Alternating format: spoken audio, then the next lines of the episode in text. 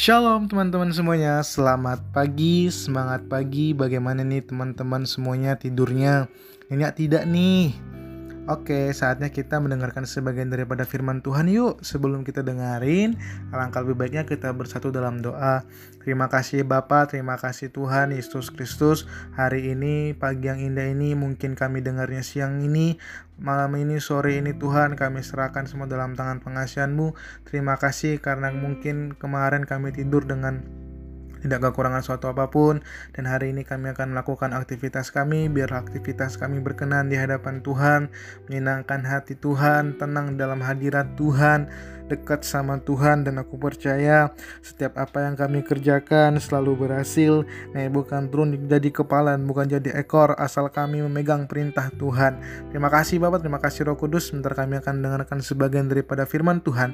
Bila firman Tuhan memenuhi hati kami, jadi rema dalam kehidupan kami. Dalam nama Tuhan Yesus kami telah berdoa syukur, haleluya, amin.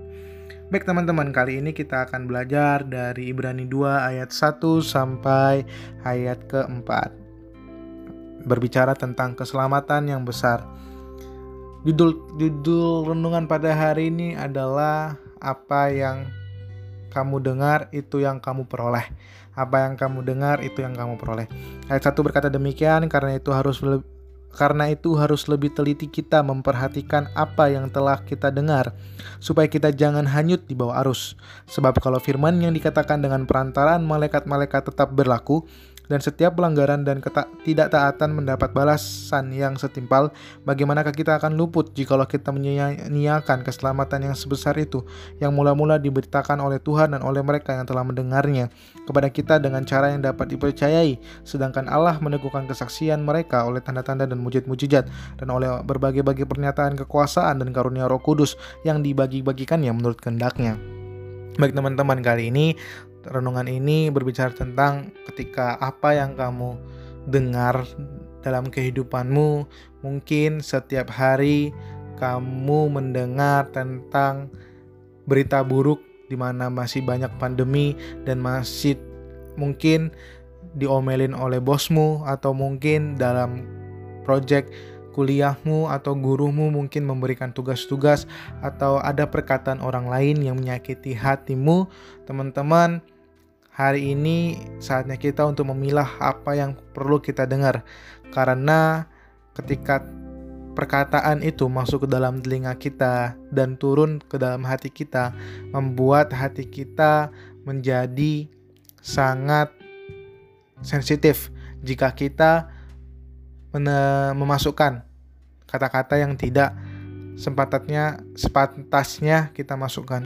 Misalnya kamu dilecehkan, atau mungkin kamu diejek-ejek atau dibully. So, gak usah dengerin mereka, lebih baik dengarkan lagu-lagu rohani yang ada dalam yang ada dalam YouTube, Spotify, mungkin yang lainnya dan lain sebagainya. Teman-teman, ketika kita memasukkan apa yang berkenan di hadapan Tuhan dalam hati kita, percayalah bahwa hatimu pasti diberikan Tuhan sukacita yang luar biasa.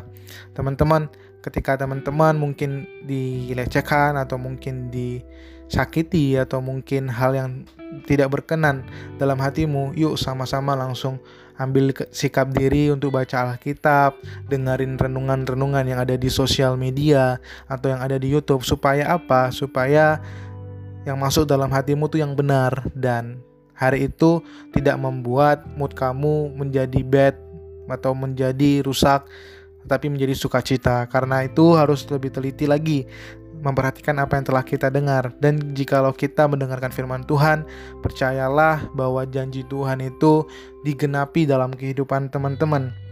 Firman yang disampaikan oleh pengkhotbah dalam hari Minggu jangan hanya sebatas sebagai pendengar saja, tapi juga harus menjadi pelaku firman Tuhan. Hidupilah firman Tuhan itu dalam hidupmu, supaya hidupmu berkenan di hadapan Tuhan, dan hidupmu semakin hari dipakai Tuhan luar biasa lagi untuk menyenangkan hati kemuliaan Tuhan. Karena percayalah teman-teman, ketika engkau sakit, ketika engkau sedang terluka, ketika engkau sedang terhibur sekalipun, tetaplah memegang janji Tuhan, tetaplah percaya sama Tuhan, tetaplah percaya akan perkataan Tuhan melalui firman-Nya yang begitu ajaib dan luar biasa.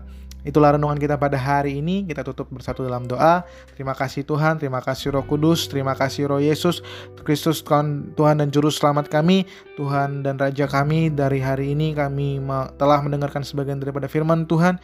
Kami mau menghidupi firman ini Tuhan, dijadikan model dalam kehidupan kami. Kami percaya Tuhan, ketika kami mendengarkan apa yang menjadi isi hatinya Tuhan, berkat sukacita luar biasa melimpah dalam kehidupan kami. Kami percaya Roh Kudus sampai telah berhenti di sini, tapi Roh Kudus Engkau terus bekerja dan menjadi reman dalam kehidupan kami masing-masing. Dalam nama Tuhan Yesus, biarlah ini Tuhan, renungan ini menjadi kemuliaan nama Tuhan. Inilah surat doa anakmu dalam nama Tuhan Yesus, haleluya, amin. Baik teman-teman, selamat malam, selamat pagi. Tuhan Yesus memberkati. Shalom.